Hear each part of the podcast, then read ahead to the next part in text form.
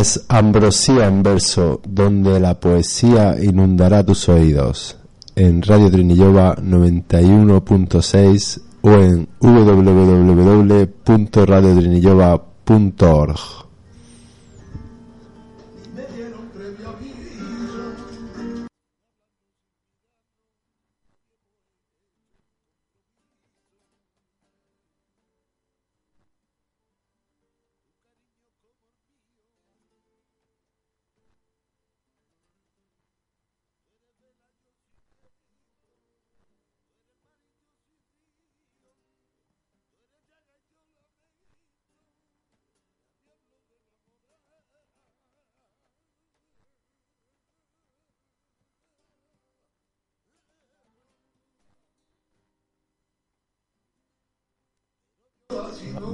Un poquito.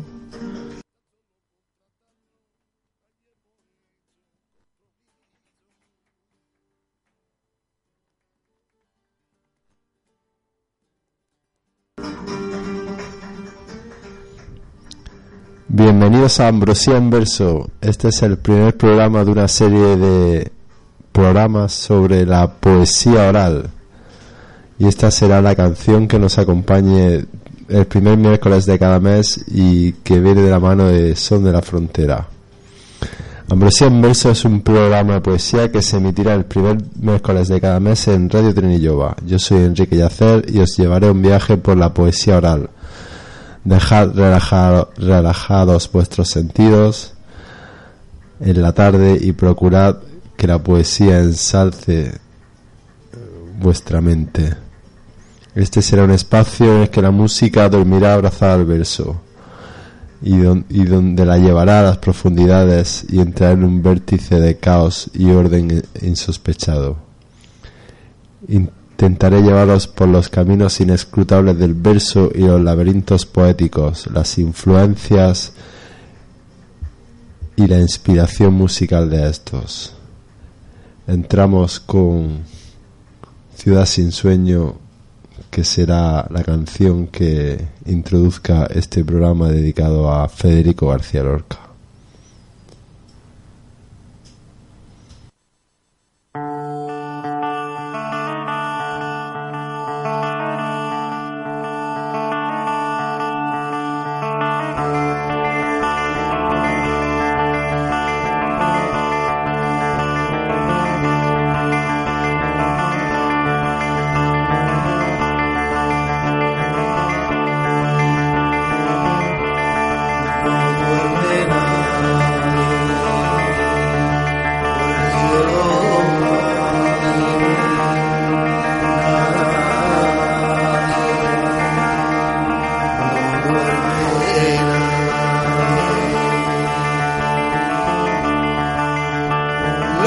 criaturas de la luna.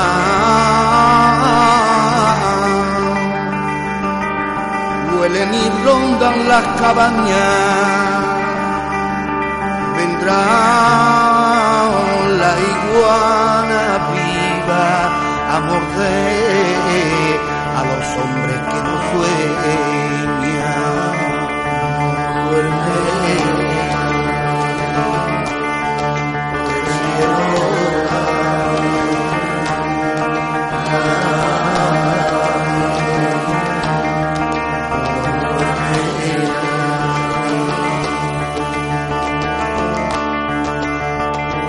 que huye con el corazón roto encontrará por la esquina al increíble cocodrilo quieto bajo la tierna protesta de los árboles.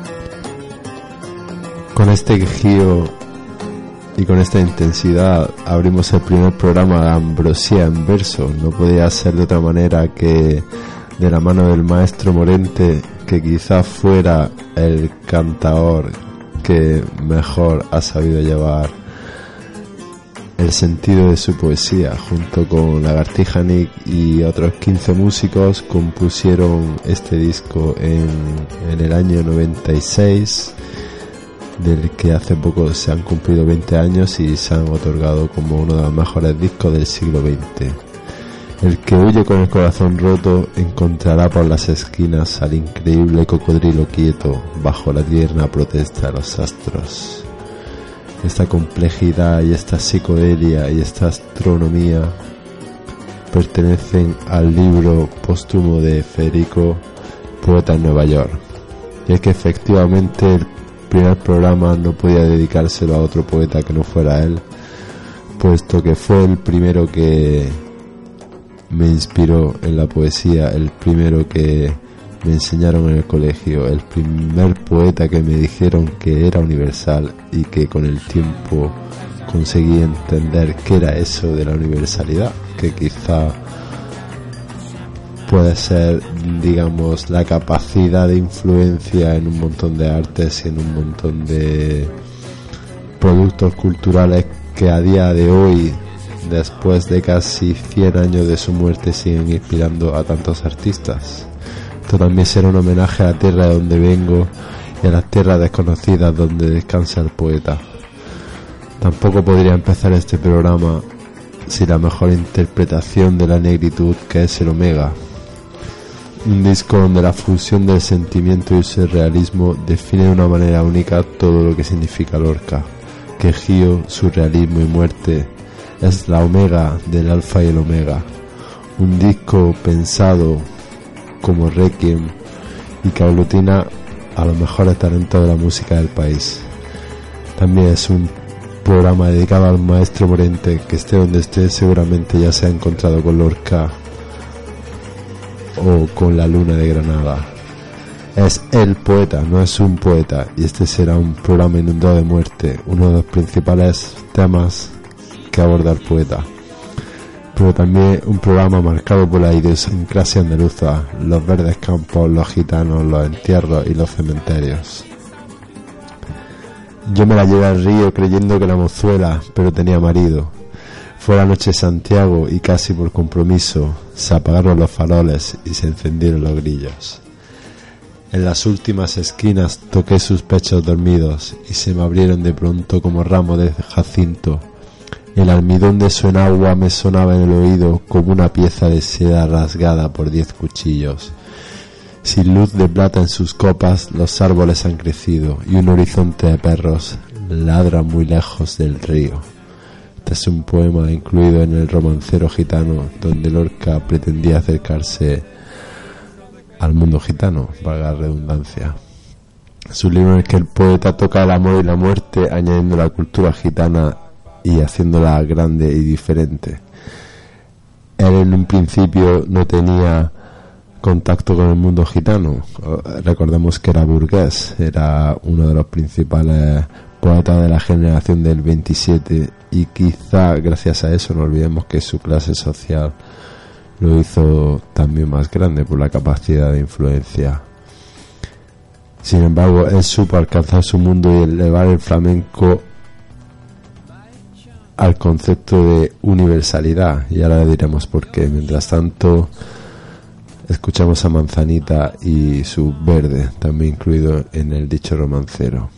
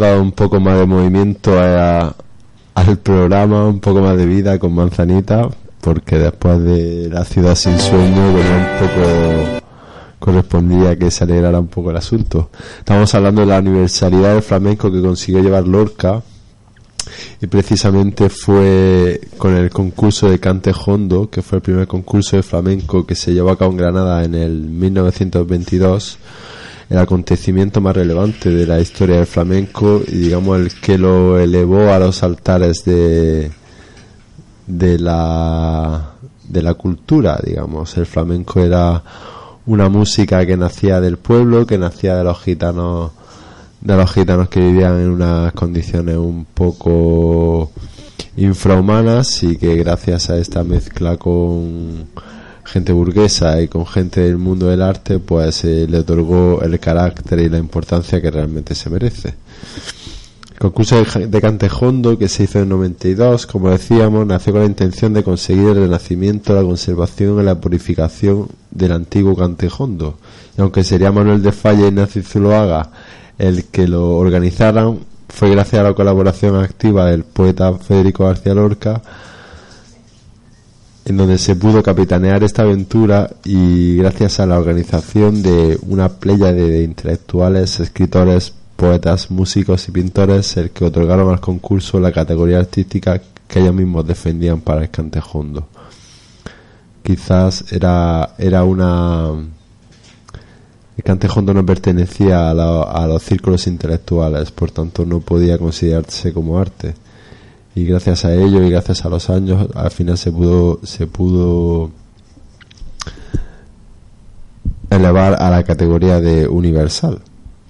E- este festival se celebró en el patio de los aljibes de la Alhambra durante la fiesta del Corpus Christi y bueno actuaron artistas como Pastora Pavón la conocida como Niña de los Peines Manuel de la Torre Antonio Chacón o la Macarrona al baile entre otros.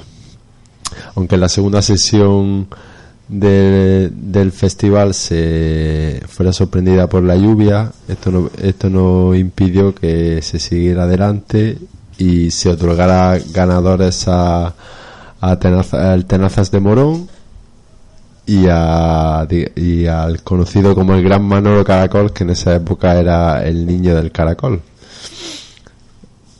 digamos, así como apunte significativo, digamos que, que el Tenazas de Morón había llegado andando desde Puente Genil y logró las las mil pesetas del primer premio.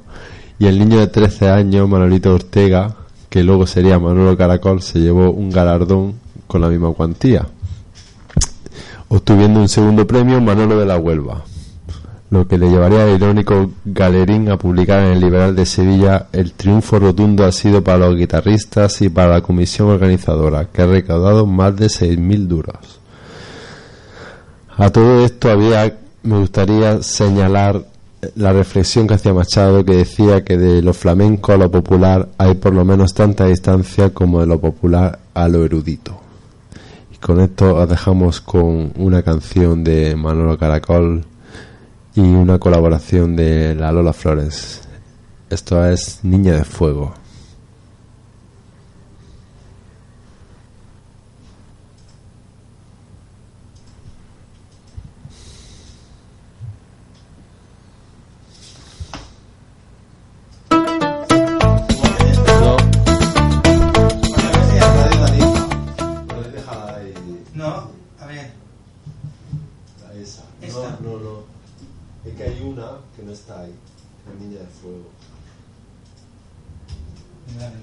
Visto, me lo pongo en ahora José.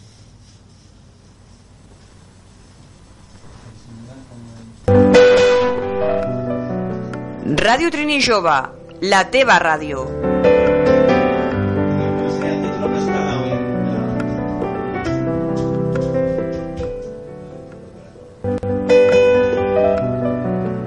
Ràdio Trini Jove, la teva ràdio.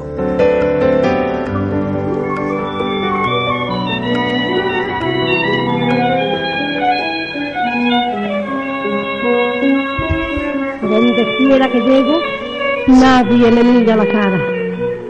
Yo soy la niña de fuego. Nadie quiere comprender que me sobren los caudales y que me muera de sed.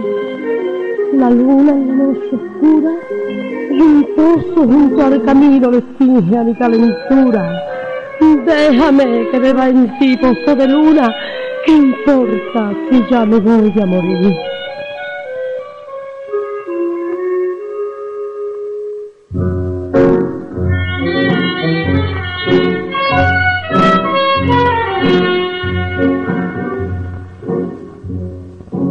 La luna te besa tus lágrimas puras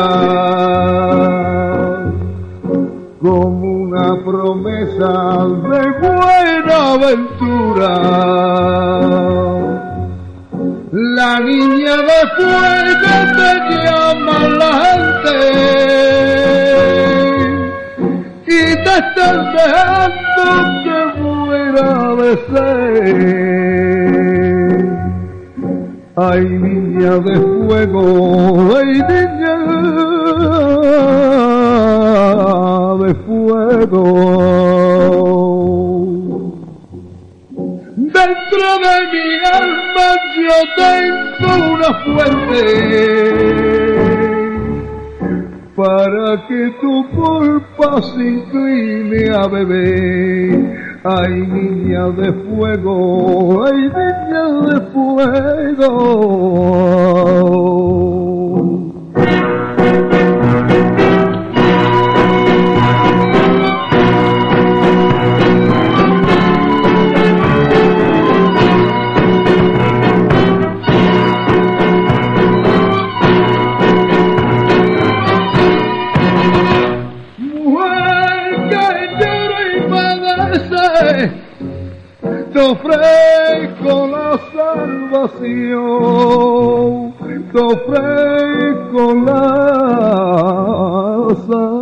Salvación.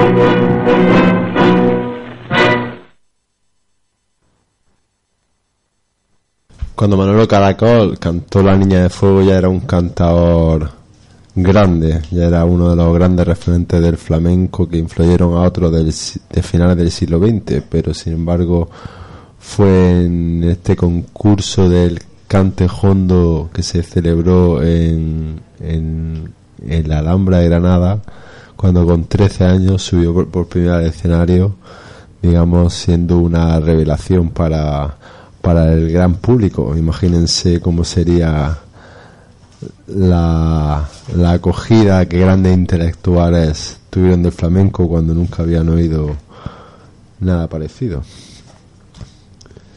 Continuamos ahora con Estampa del cielo.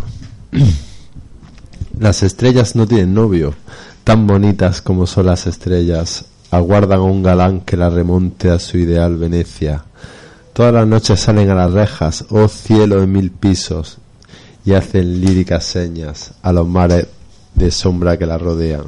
Pero aguantad, aguantad muchachas, que cuando yo me muera os raptaré una a una en mi jaca de niebla. Esto es una alegoría a la fantasía, al deseo. La niebla, la noche, la sombra ya formaban parte de este universo lorquiano. Pero también tenía poemas cortos muy infantiles, se dicen, y muy divertidos, como este micropoema dedicado al otoño que dice tan tan quién es el otoño otra vez. ¿Qué quiere el otoño? El frescor de tu sien, no te lo quiero dar. Tan tan quién es el otoño otra vez.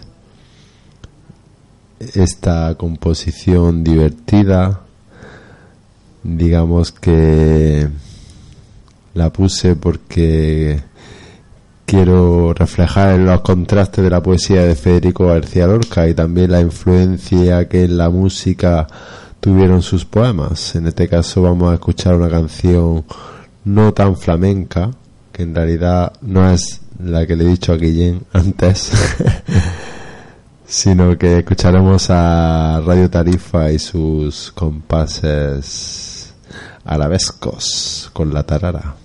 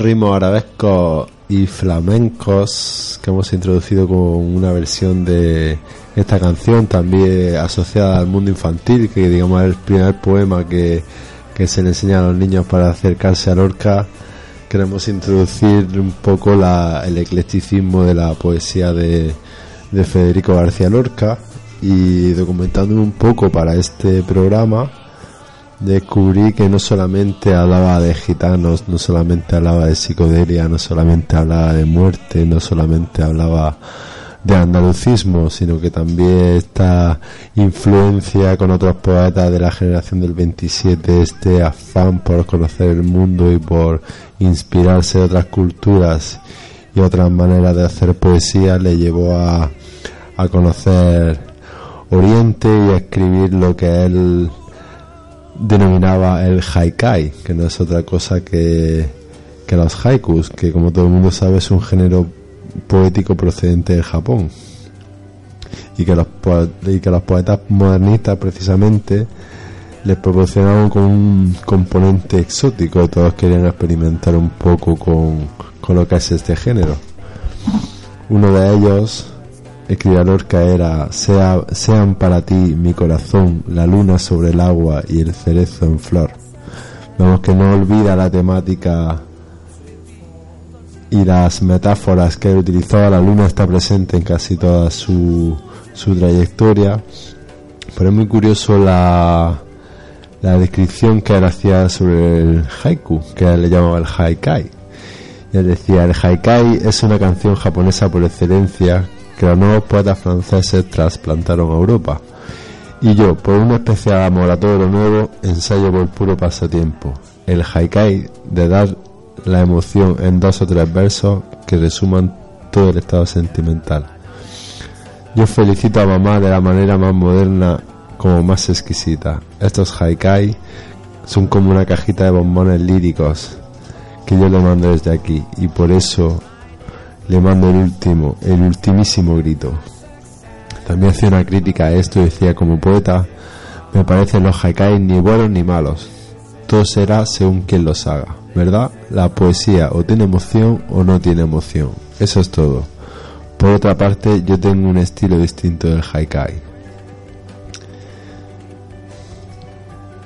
Esta es una, una maravilla, una reflexión maravillosa que nos dejó Federico y que y bueno que también nos inspira a mirar más allá de esta gran Europa, de esta Europa fortaleza que parece que que nos obliga a que solamente nos influyan los productos culturales de de Oriente para acá. También se atrevió con las matemáticas, Federico García Lorca, y escribió el teorema del amor que decía, uno solo y son dos, dos y es un corazón, mil y es un solo dolor, dos y es ninguno de los dos, oh luna mía, oh teorema del amor. Con esto nos quedamos porque muchas veces uno más uno no son dos, que, como decía, no quiero citar a ese señor cantautor que no es nada interesante, pero ciertamente en el amor muchas veces no sabemos si somos uno, somos dos, somos cero o somos menos dos. Como decía el Lorca, nos llama la atención este juego de contradicciones. Color negro, vida y muerte, realismo y surrealismo, alegría y tristeza, la música y el silencio, burguesía y clase obrera. Lorca es Biznar y Nueva York, las mujeres andaluzas viviendo de la pena, el luto y los cocodrilos de la gran manzana desde Alfacar hasta Nueva York, desde La Habana hasta Albondón. Decía que precisamente en esta búsqueda por lo exótico, en esta búsqueda por lo por descubrir nuevos mundos, Federico García Lorca eh, pisó Cuba después de un largo viaje hacia Nueva York en 1929, cuando precisamente estaba viviendo una crisis existencial y es arrastrado, digamos, por un compañero que fue Fernando de los Ríos, que digamos que fue como fue su maestro, fue su guía espiritual en toda la, en toda la cultura y que sin embargo no paró de conocer gente justo en, Nueva York arrastrado también por Fernando Ortiz que es un gran escritor y antropólogo y jurista bueno lo era. También era director de la institución de Hispano Cuba en Hispano Cubana de la Cultura y invitó al poeta a que diera una serie de conferencias en el país caribeño. Lo que iban a ser un par de semanas se convirtieron en tres meses por la por la influencia tan grande que vivió de los negros en Cuba de, de la de la inspiración de disculpen de la inspiración de la música cubana el son cubano el tres que es ese instrumento eh, digamos de la clase baja cubana queriendo imitar al, a la guitarra y que al fin y al cabo resultó ser un instrumento en sí mismo. Y quiero que nos quedemos con unas palabras de Federico cuando pisó Cuba que decía, pero ¿esto qué es? Otra vez España, otra vez la Andalucía mundial, es el amarillo de Cádiz con un grado más, es el rosa de Sevilla tirando a carmín y el verde de Granada con una leve fosforescencia de pez.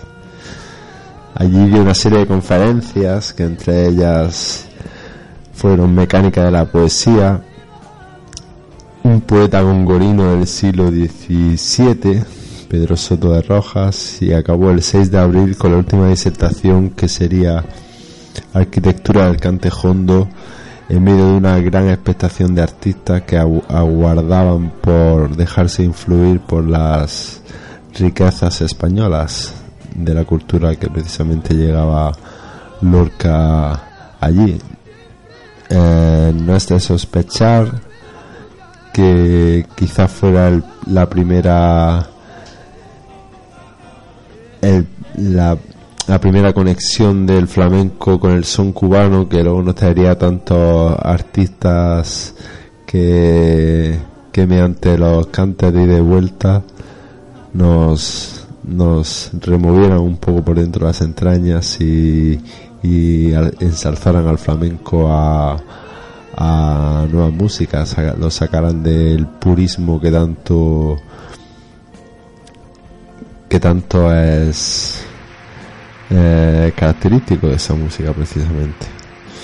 Eso precisamente un artista, un maestro se puede considerar universal cuando Vaya donde vaya, siempre siembra y florezca e influya en los caracteres y en las músicas cubanas.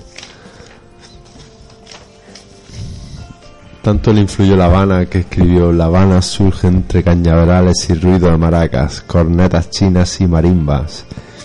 Y en el puerto, ¿quién sabe recibirme? Sabe la morena Trinidad de mi niñez, aquella que se paseaba por el muelle de La Habana y salen los negros con su ritmo y yo descubro típicas del pueblo andaluz. Negritos sin drama que ponen los ojos en blanco y dicen nosotros, nosotros somos latinos. Y con esta influencia vamos a escuchar la versión que hizo de un poema de Federico García Lorca, con País Segundo, Son de Negros en Cuba. Sabor global.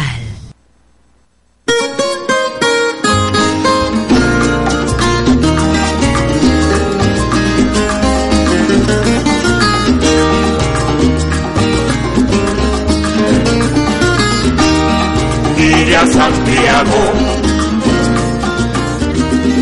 iré a Santiago, iré a Santiago,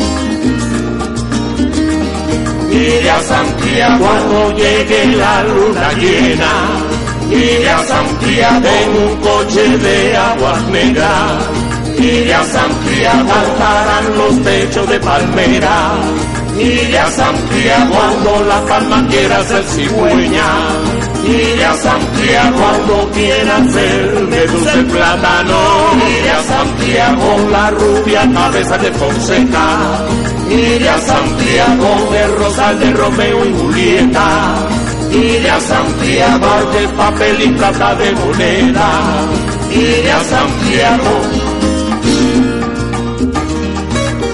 Oh Cuba, oh ritmo de semillas secas, iré a Santiago. Oh cintura caliente y gota de madera, iré a Santiago. Arpa de troncos vivos, caimán, flor de tabaco, iré a Santiago. Iré a Santiago. Iré a Santiago. Iré a Santiago. Siempre dije que yo iría a Santiago. Iré a Santiago en un coche de aguas negras. Iré a Santiago. Brisa y alcohol en la rueda. Iré a Santiago. Mi coral en las tinieblas. Iré a Santiago. El mar ahogado en la arena. Iré a Santiago. Calor blanco, fruta muerta. Iré a Santiago, vino mejor de cañavera. Iré a Santiago.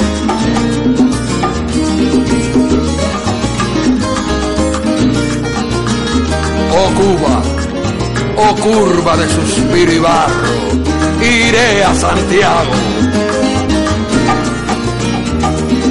Iré a Santiago. Iré a Santiago.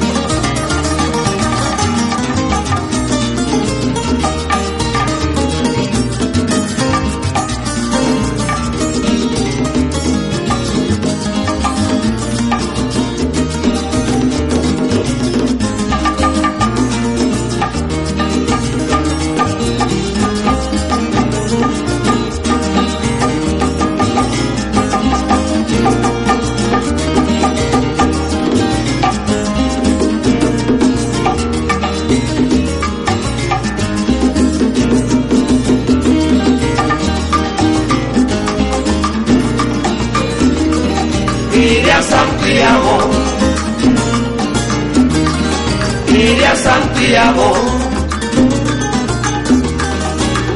Santiago. Iré a Santiago. Iré a Santiago. Iré a Santiago. Iré a Santiago. Iré a Santiago. Iré a Santiago. Iré a Santiago.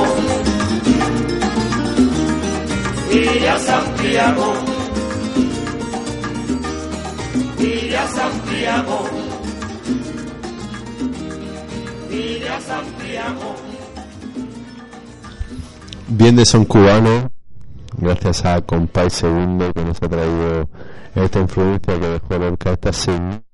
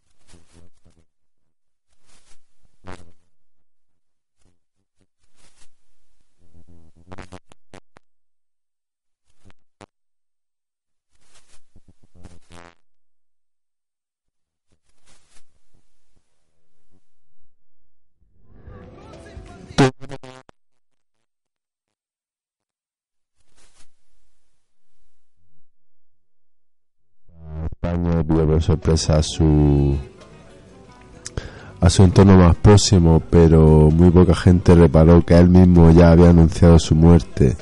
Había dado unos pequeños esbozos sobre lo que podría pasar eh, ese día de 1936 en el que junto con unos banderilleros y un y un profesor fue disparado a bocajarro por rojo, maricón o cualquier otra circunstancia que realmente no corresponde hablar aquí, pero que sí es interesante reparar en lo que escribió en el, último verso de de la rueda de los tres amigos Emilio, Enrique y Lorenzo en su poeta Nueva York cuando él dijo cuando se hundieron las formas puras bajo el cri-cri de las margaritas comprendí que me habían asesinado.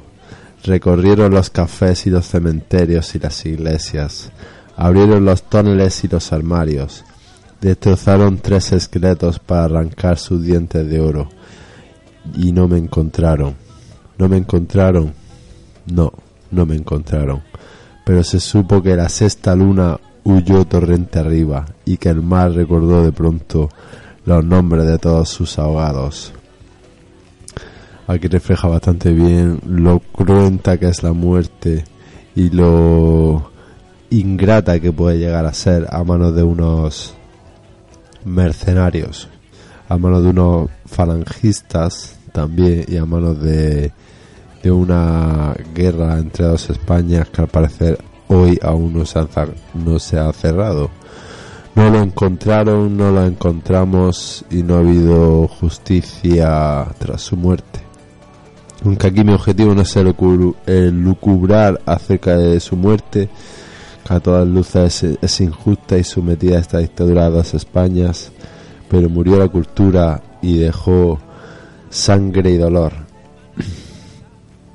quiero dejar eh, que escuchéis este requiem tan maravilloso y tan contenido que Lola Flores eh, nos dejó recordando al poeta Lola Flores y Rafael de León en Requiem a Federico.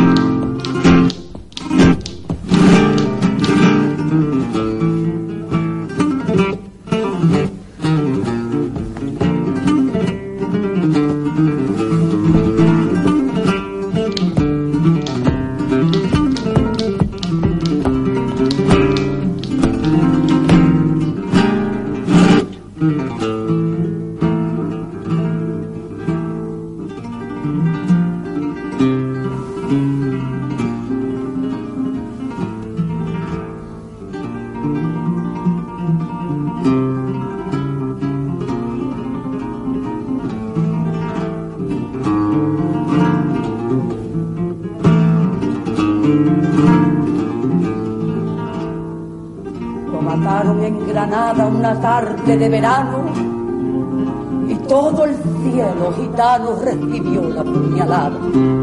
Sangre en verso derramada, poesía dulce y roja que toda la vega moja en amargo desconsuelo, sin paño de terciopelo ni cáliz que las recoja.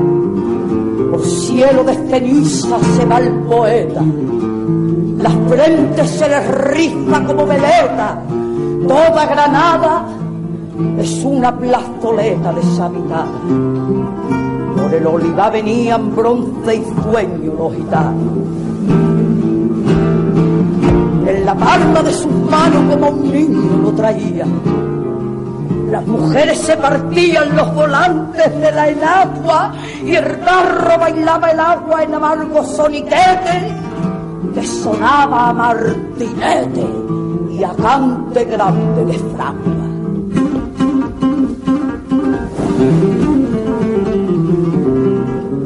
Encender los faroles, romper tema, bailar por caracoles que viene el duelo, como una espada llevarlo así entre oles por su granada. ¿Dónde vas tú, buen amigo? Quédate aquí con nosotros. Están saltando los potros junto a lo verde del trigo. Están soñando contigo borrachos de calentura, los toritos de miura sedientos de primavera. Y hay una boca que espera morderte labio y cintura.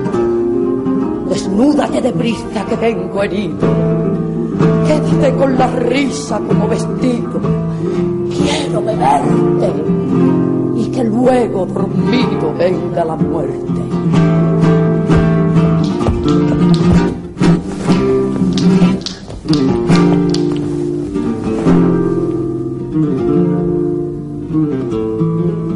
Rosa la de los cambonios y me sentaba en su puerta medio viva y medio muerta entre paños mortuorios.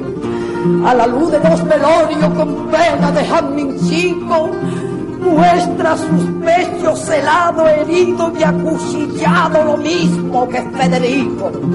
Quedó en bronce y plata la vela vela, que se ha muerto la nada de la cadena, mi bien amado, de limón y ciruela va amortajado.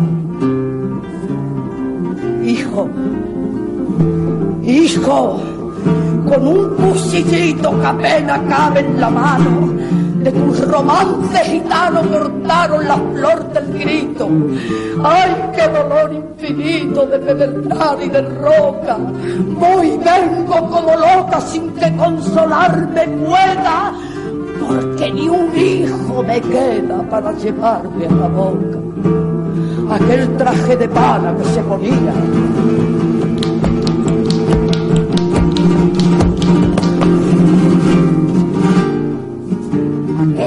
faja grana que se ceñía,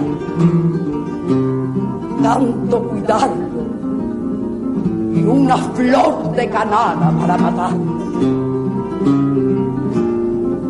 A la nana, mi niño, que es madrugada, a la nana, mi niño, flor de granada, si yo pudiera quedarme embarazada, yo te daría.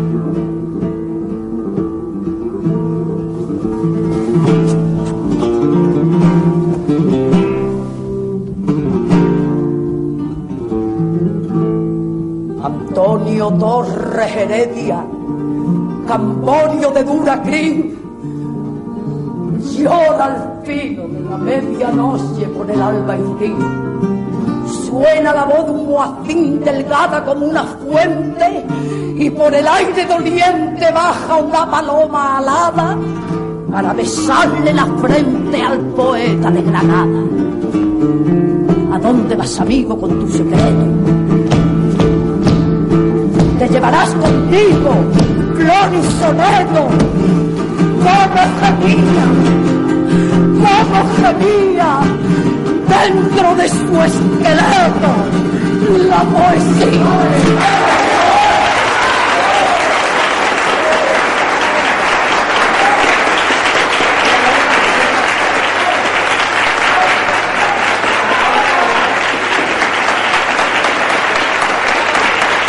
Cómo gemía, cómo gemía dentro del esqueleto la poesía.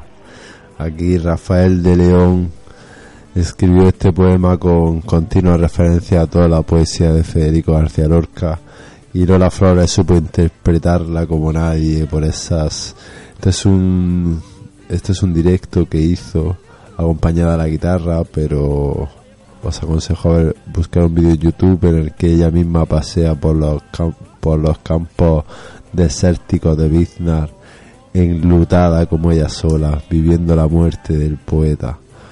Aquí continua referencia a la familia Camborio, tan amiga de, de Federico García Lorca, referencias a, a esa muerte, a esa muerte viva, digamos, esa muerte viva que todavía sigue presente, que nadie pudo llorarlo porque no pudieron amortajarlo, ni enterrarlo, ni, ni hacerle misa, por eso quizá todavía esté tan viva su, su figura, no solamente por la poesía que dejó, sino por ese misterio que envuelve toda la muerte del poeta. Continúa referencias también a la boda de sangre, a la muerte y a la sangre derramada por el odio sin razón. La pérdida de Lorca es como una pérdida del hijo único para una madre. Por eso, decía que Granada gemía sin poesía a la muerte de Lorca. Una bala acabó con la belleza de ese hijo y no, y no una navaja como precisamente eh, preveía Federico en todos sus poemas. La navaja como un, una figura metafórica para sentir el dolor y para sentir la, el llanto y la muerte. Por último, ya para despedirnos en este primer Ambrosía en verso, quiero dejaros también con un poema dedicado a la muerte de Federico García Lorca de Steve Bosch, que este es un poeta, uno de los juglares del siglo XXI que aún en día está en activo y que está por todos los circuitos del Slam Poetry de Barcelona y que precisamente nos recita este poema han matado a un poeta, pero siguen vivos sus versos.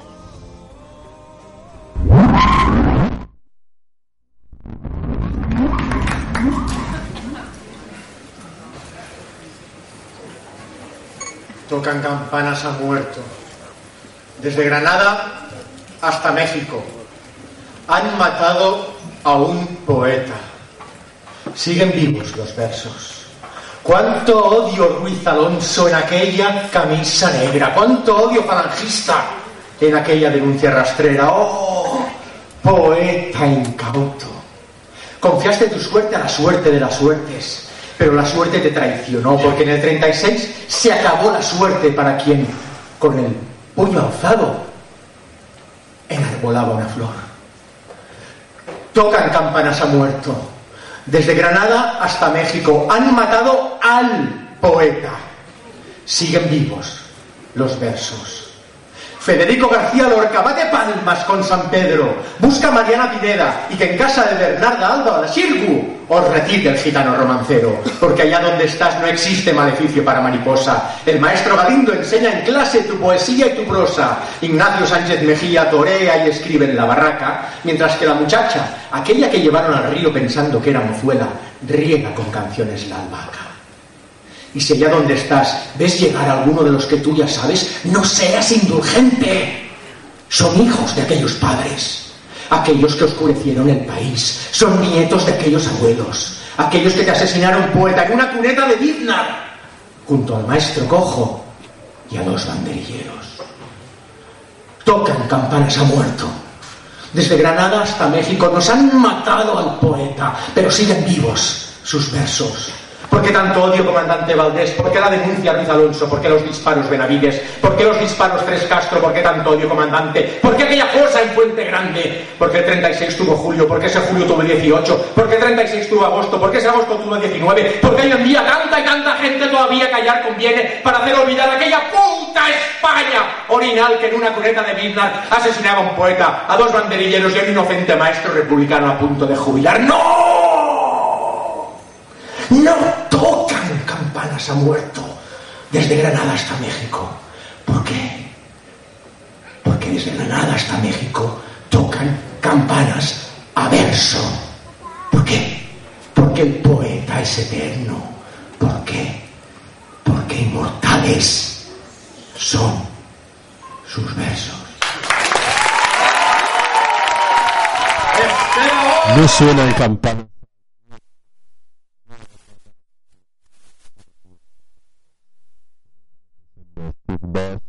Acabamos el primer Ambrosía en verso del año dando la bienvenida también a nuestra querida directora Ana Montoro. Hola, buenas tardes. ¿Qué tal? ¿Qué te ha parecido este, este primer programa de poesía de Radio Trinillo? Pues me ha parecido muy, como muy buena iniciativa, ya que tener poesía en directo es, eh, yo creo que es un lujo. Y se había perdido el tener programas de, de poesía en las radios, dijéramos, actuales, en, en, en, las que prácticamente estamos escuchando normalmente, siempre es de debate, culturales.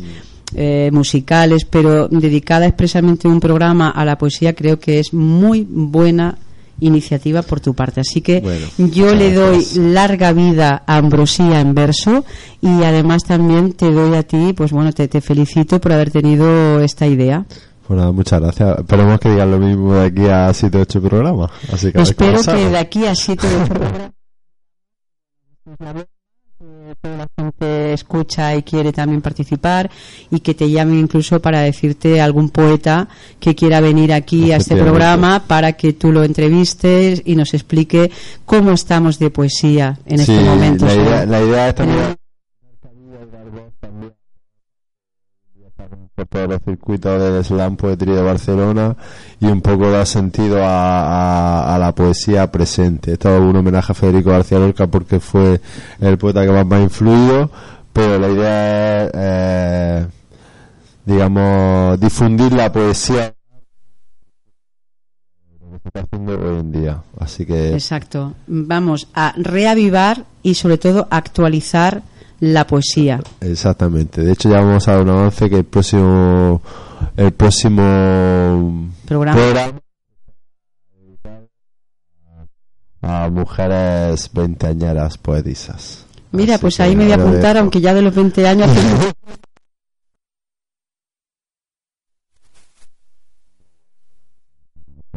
Eh, gracias a ti. Buenas tardes, guapo. Ah, buena tarde.